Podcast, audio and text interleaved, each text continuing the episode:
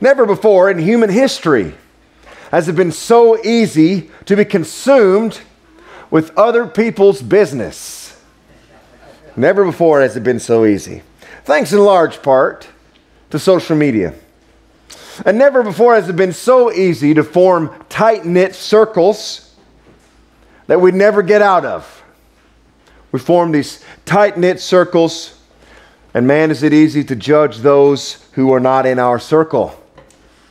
In fact, I would argue that it's never before been this easy to do so. Thank you, Facebook.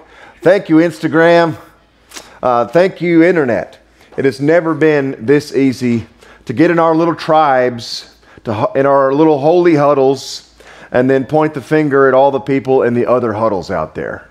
It's never been this easy. And so I would say, therefore, our passage today is more relevant to us, even more so than it was to the original audience. it was relevant to them, but I think it's even more relevant to us sitting here today.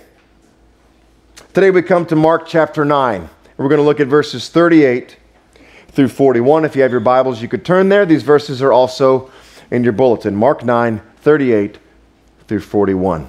Verse 38 Teacher, said John, we saw someone driving out demons in your name, and we told him to stop because he was not one of us.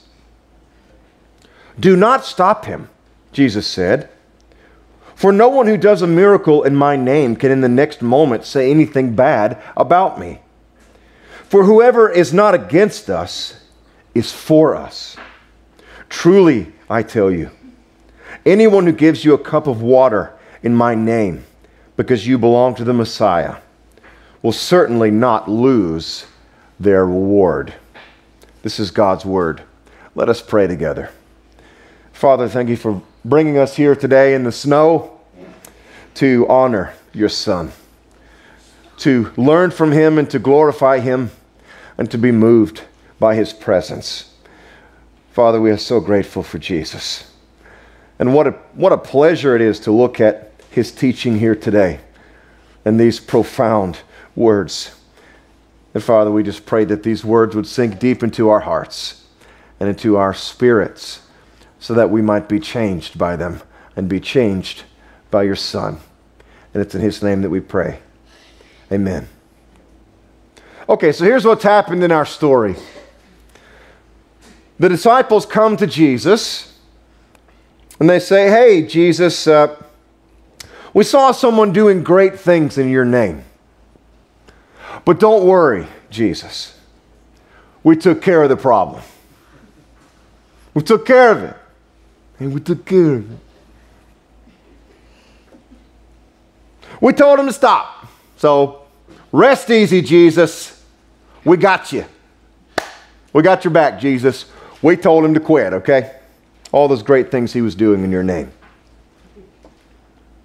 Now, I don't know how many times Jesus face palmed his disciples during his ministry. Y'all know what a face palm is? Kind of where you remove your glasses. You know, you kind of do this number right here. Now, I don't know if Jesus face palmed them here, um, but I, I, want to imagine that he did. I want to imagine that this is one of those times where he just face palmed uh, his disciples. But hey, you know what? Let's be real. It's fun to thinking about uh, thinking about Jesus face palming the disciples here, but we're not that much better than the disciples. Uh, if Jesus face palmed them here, then he's face palming us all the time. all the time. I know I am often guilty of tribalism. I am. I think my church and my denomination and my circle, we're the right ones, and everybody on the outside is, whoo, they got problems, boy.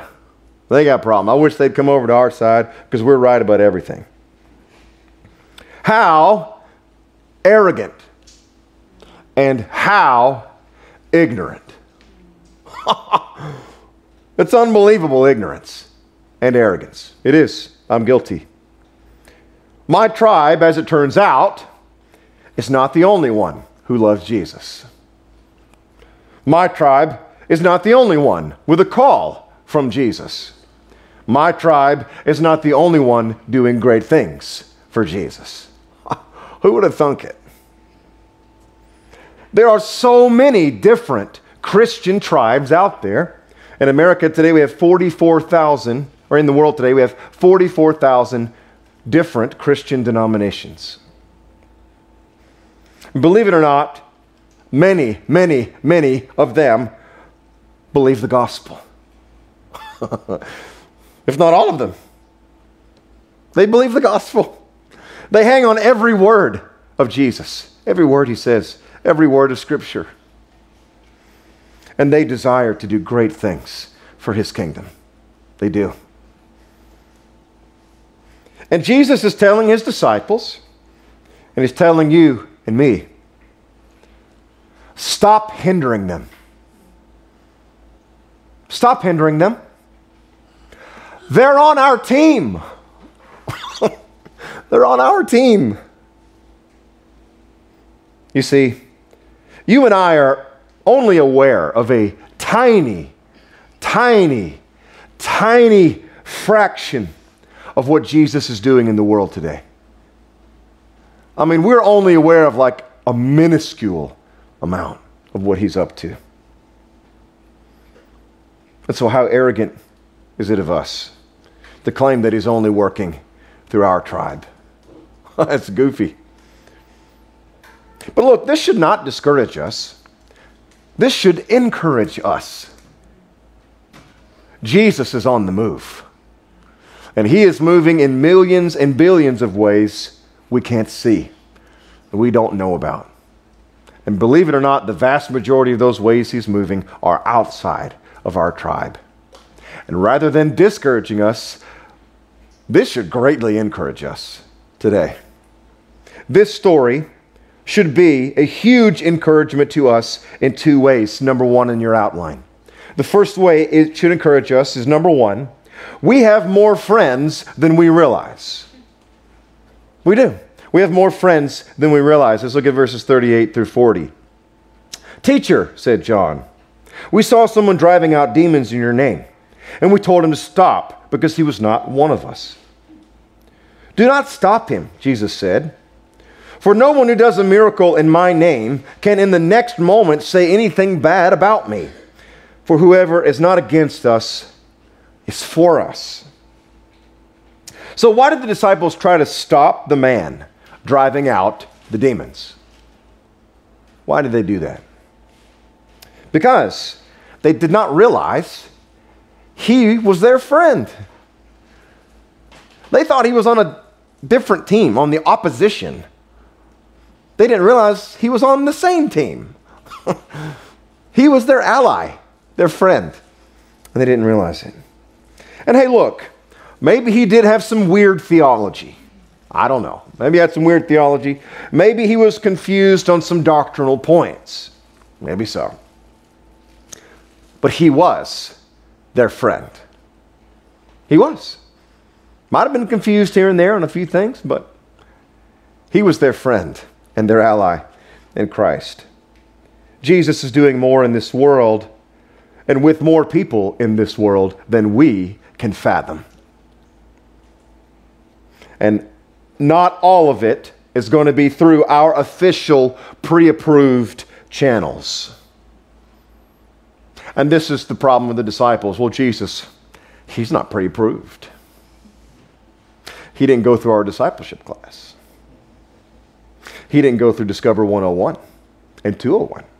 He didn't take a membership class. But he hasn't been to seminary.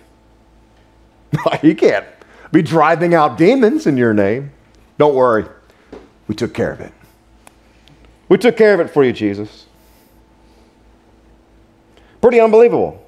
Here's a person doing great things in Jesus' name, and the disciples are opposing him because he's outside their circle. Look at verse 38. Look, he says, John says, We told him to stop because he was not one of us. So if you're not one of us, you're just out, dude. You're not pre approved. You're on the outside looking in. All this is hitting you as hard as it should. I know it's hitting me pretty hard. Our story today speaks to all of us because we all, because we're all sinners, we all have the tendency to oppose rather than encourage. It's our tendency. Now, notice, Jesus does not say to the disciples, definitely affirm the man in all his teachings. It's not what he said. No, Jesus just says, stay in your lane. Stay in your lane.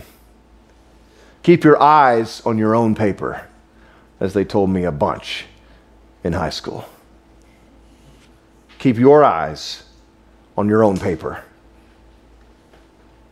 I mean, for goodness sake, fellas, the kingdom has enough people opposing it. If you find someone who's not opposing it, leave him alone. He's our friend. Okay? He's our friend. May have some goofy theology here and there. He's our friend. Leave him alone. But as sinners, this is our tendency. We are given to tribalism. We dismiss the good in others we can see based on the suspicion of the bad we can't see. I'm going to repeat that and say it slower this time. We dismiss the good in others we can see based on the suspicion of the bad we can't see. Guilty party. Number one, right here. And that's just sad. it's sad. It's sad, it's silly, it's arrogant, and it's ignorant. Many of these folks that we talk so poorly about, think so poorly of, are our friends in Christ. They are our allies, they are on our team. All Christians in all the other 44,000 denominations and all the other tribes that are out there in this country and countries around the world, they are all on our team. They're on our team. And if we find ourselves opposing them for doing good in Jesus' name, then we might just find ourselves opposing Jesus. I'm the assistant coach for my son's basketball team. I was the head coach for one game. My wife told me I was no longer allowed to do that. So now I'm back to assistant coach. and occasionally, what will happen is uh, two of our players will both get hold of the ball on a rebound and they'll fight for it. And so I have to yell out as the coach, same team, same team. I feel like Jesus is yelling that to us all the time. Same team. Same team. I know they got some weird theology in different places, but it's the same team. They're your friends. Please stop opposing them. Okay, now, someone is sitting here thinking, yeah, all right, but what about the heretics? What about the true false teachers out there? Shouldn't I stop them? Well, maybe. Maybe. There is a place for that, for sure. Okay? There is.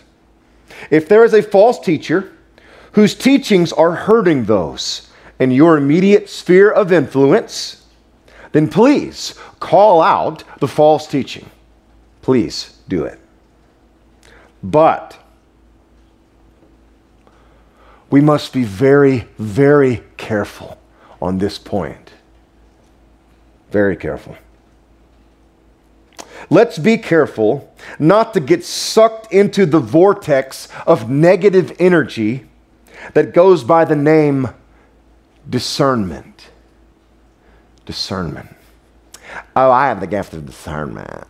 I have the gift of discernment. So I'm allowed to say these things about people because I have the gift of discernment. I can discern. No, you don't. You have the gifts of gossip and slander. That's what you have. Folks, we're not called to be heretic hunters. I've seen many of my Christian pastor friends go down this dangerous road. I myself have gone down this dangerous road at times. I think it's my job to eradicate all the heretics out there. And it's just not my job. It's just not. If there's a heretic causing problems with those that are close to you, fine. Call them out. Do that. Do it. Otherwise, stay in your lane. Keep your eyes on your own paper. And here's why all this is so important. It's so important that we do this. Which brings us to point number two in your outline. Because we are more loved than we realize. Number one, we have more friends than we realize. But number two, we are more loved than we realize. Look at verse 41. Jesus says, Truly I tell you, anyone who gives you a cup of water in my name, because you belong to the Messiah, will certainly not lose their reward. Now, one of the things I've loved most about doing church here at Piper and Leaf is the ability to hear the children playing and talking during worship and during the sermon. I wish we had the, the proctor here, the proctor kids here today, uh, to add uh, greater value to the sentence that I just said, because that'd have been really cool if they were like playing and laughing right then. But in my head, when I was writing the sermon, they were. So I'll have to just imagine it together. But I love it for a couple of reasons. I love it, number one, because they just bring life to our gathering. I love having the children in here, they just bring life to our gathering. I love it. But I also love it because it reminds me that one day I'm going to hand over this pulpit. One day I'm going to hand it over. And you'll hand over your membership. And we'll hand over Gospel Life Church to them to a new generation. And you know what I want to hand over to them? I don't want to hand them a long list of things we're against. I don't. I want to hand them the message that they are loved by their Creator more than they will ever fathom that He is for them. He is for them. So much so that He gave His only Son so that they would not perish but have everlasting life. That's the message I want to hand to them. Sadly, though, the modern church is known more for what it's against than what it's for. We are not known as gospel people. We're not. And our core message remains largely unheard. But I want to declare right now that this church, this church is for Jesus Christ and for the world he died for. This church is for Jesus Christ, and we are for the world he died for. That's what I want to hand our kids. I don't want to hand them a list of all the things we're against and all the things we hate. I want them to know what we're for, what we stand for. We stand for Jesus and the world he bled to save.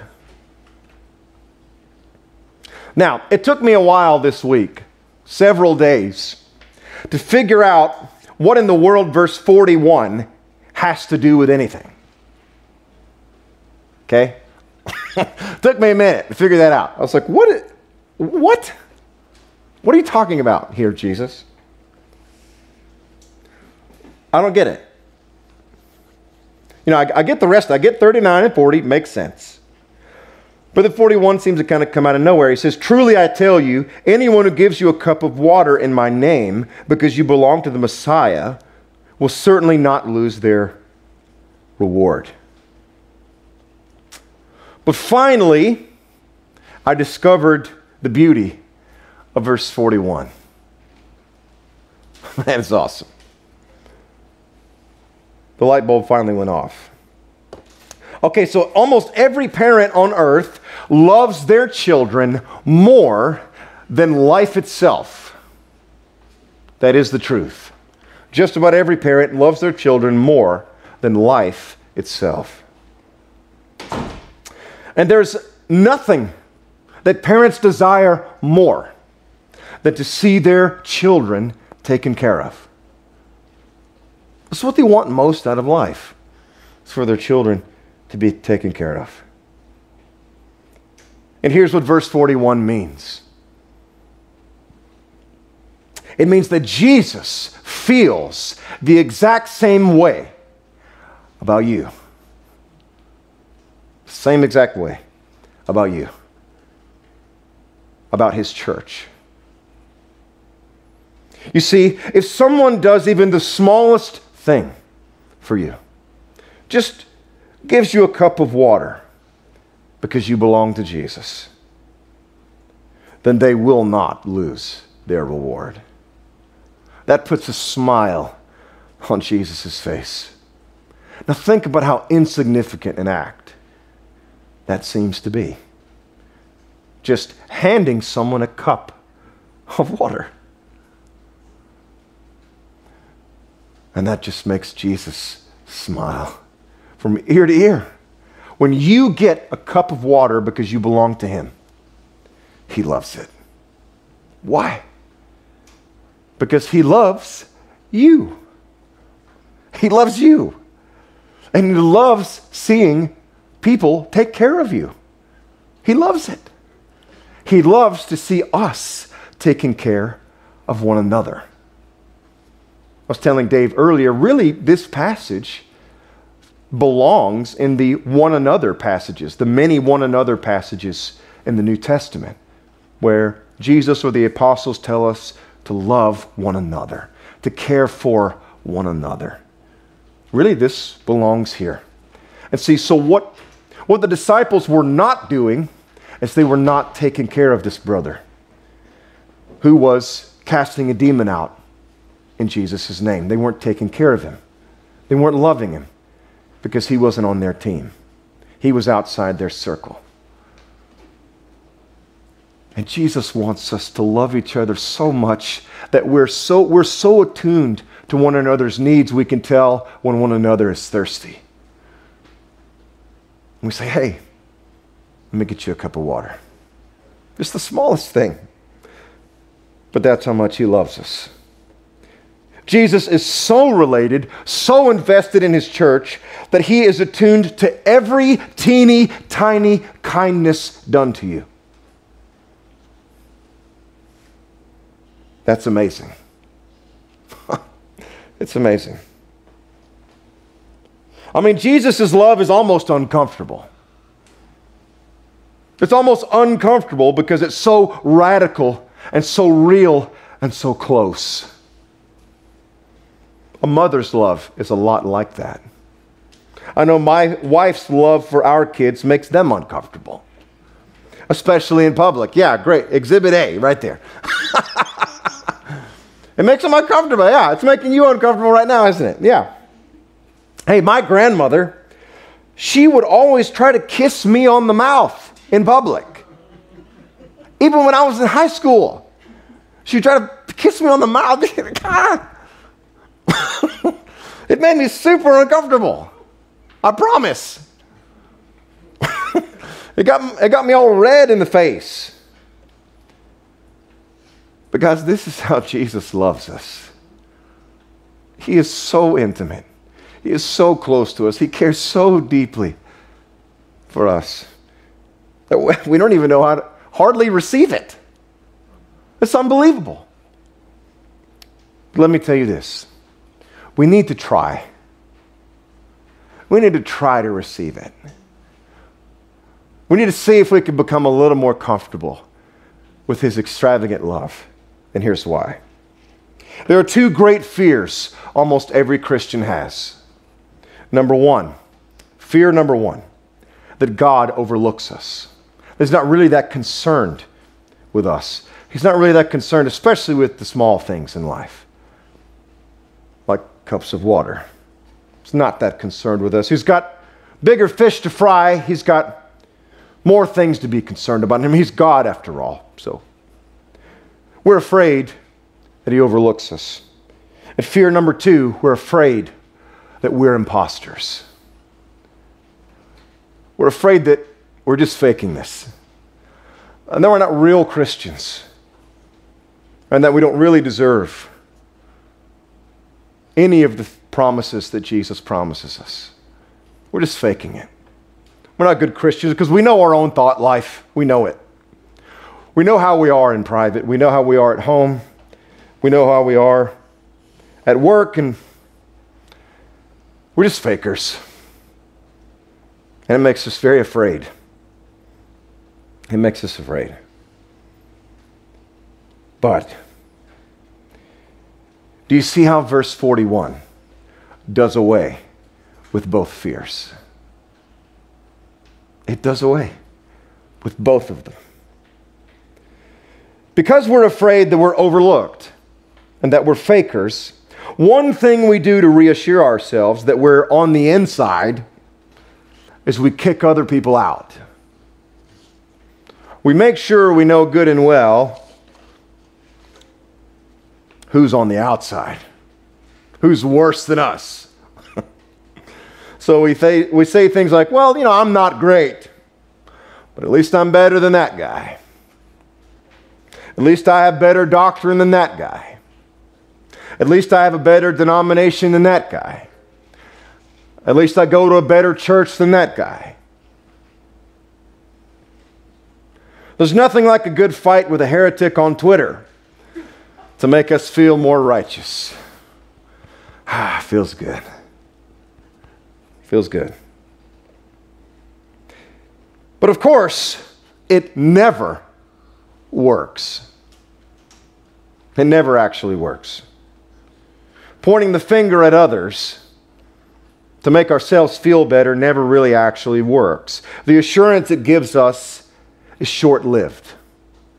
And then we're right back. We're right back in our fears again. No, it doesn't work. But here's what does work it's what Jesus does with his disciples in our story. Though I for sure would have explicitly face palmed the disciples here, Jesus doesn't. He doesn't. He doesn't face palm them because he knows what their real problem is. They're insecure about where they stand. That's their real problem. They're afraid, just like you, just like me. I mean, we just came out of the story last week of them all arguing about who was the greatest among them. Why do you think they were doing that? Because they're all insecure about where they stand. And so, Jesus does not facepalm them. He is so patient and so kind with them here. He wants nothing more than to just put them at ease. To just put them at ease. Look at what he does. In verse 41, he gives them two reassuring words to erase their fears and insecurities. Just two words. Look at them with me in verse 41. Verse 41. He says, You belong. You belong. Do you see that? Truly, I tell you, anyone who gives you a cup of water in my name because you belong to the Messiah will certainly not lose their reward. What is Jesus saying here? He's saying, guys, you're mine. You're mine. You belong to me. Not because of how super cool you are, not because of how holy you are, not because of how skilled and talented you are. You are mine because you are mine. Because I chose you. He will later tell his disciples explicitly that they did not choose him, he chose them. You are his because he chose you. And he's saying, My friends, nothing will ever change that. He's saying to his disciples, guys, it doesn't matter how many other people you see out there doing great things for me. You will always belong. You will always belong to me. I'm not going to trade you for them because they're doing better things or different things than you. I'm never trading you. You are always on my team because I chose you to be. And folks, Jesus is saying the exact same thing to you this morning. Exactly the same thing. It doesn't matter how you failed or how you've sinned or how much better you perceive other Christians out there to be. Jesus says, You belong. You are mine. None of that other stuff matters. the only thing that matters is I chose you. And I will never unchoose you. You will always be mine and I'll reward anyone who even gives you a cup of water. But how is this possible? Think about it. How is this possible? How can sinners like us belong so firmly to Jesus' kingdom? Because not long after our story today, Jesus asked for a cup of water and none was given to him. He got a mouthful of vinegar instead. The reason sinners like us get to lie down in green pastures and sip the still waters is because Jesus cried out, I thirst, and no water was given to him. We get to be brought in because Jesus was cast out. We get to be on the team because Jesus was kicked off the team. The only reason we're seated here today is because Jesus traded places with us. He got what you deserve so you could get what he deserves. And he was happy to do so. Why was he happy to do so? Because he loves you more than you realize. and all of our arguing and all of our bitterness towards those outside of our tribe, that clouds this truth. We forget about how loved we are. We heard this message of love and sacrifice. We heard the gospel when we argue with other denominations and other teachers out there that aren't in our circle. We heard the gospel. We heard the true message. You know what the world sees us doing most of the time? It's pointing the bony finger of religion at them and at each other. That's what they see us doing. It hurts our message of grace. It hurts our message of love. We are so loved, and we are loved more than we realize. And it's only a love like this that can remove our fears, our insecurities, and our need to bring others down. It is only Jesus' love. So, instead of fixating on the business of others, let us fix our eyes on Jesus, the author and perfecter of our faith who for the joy set before him endured the cross.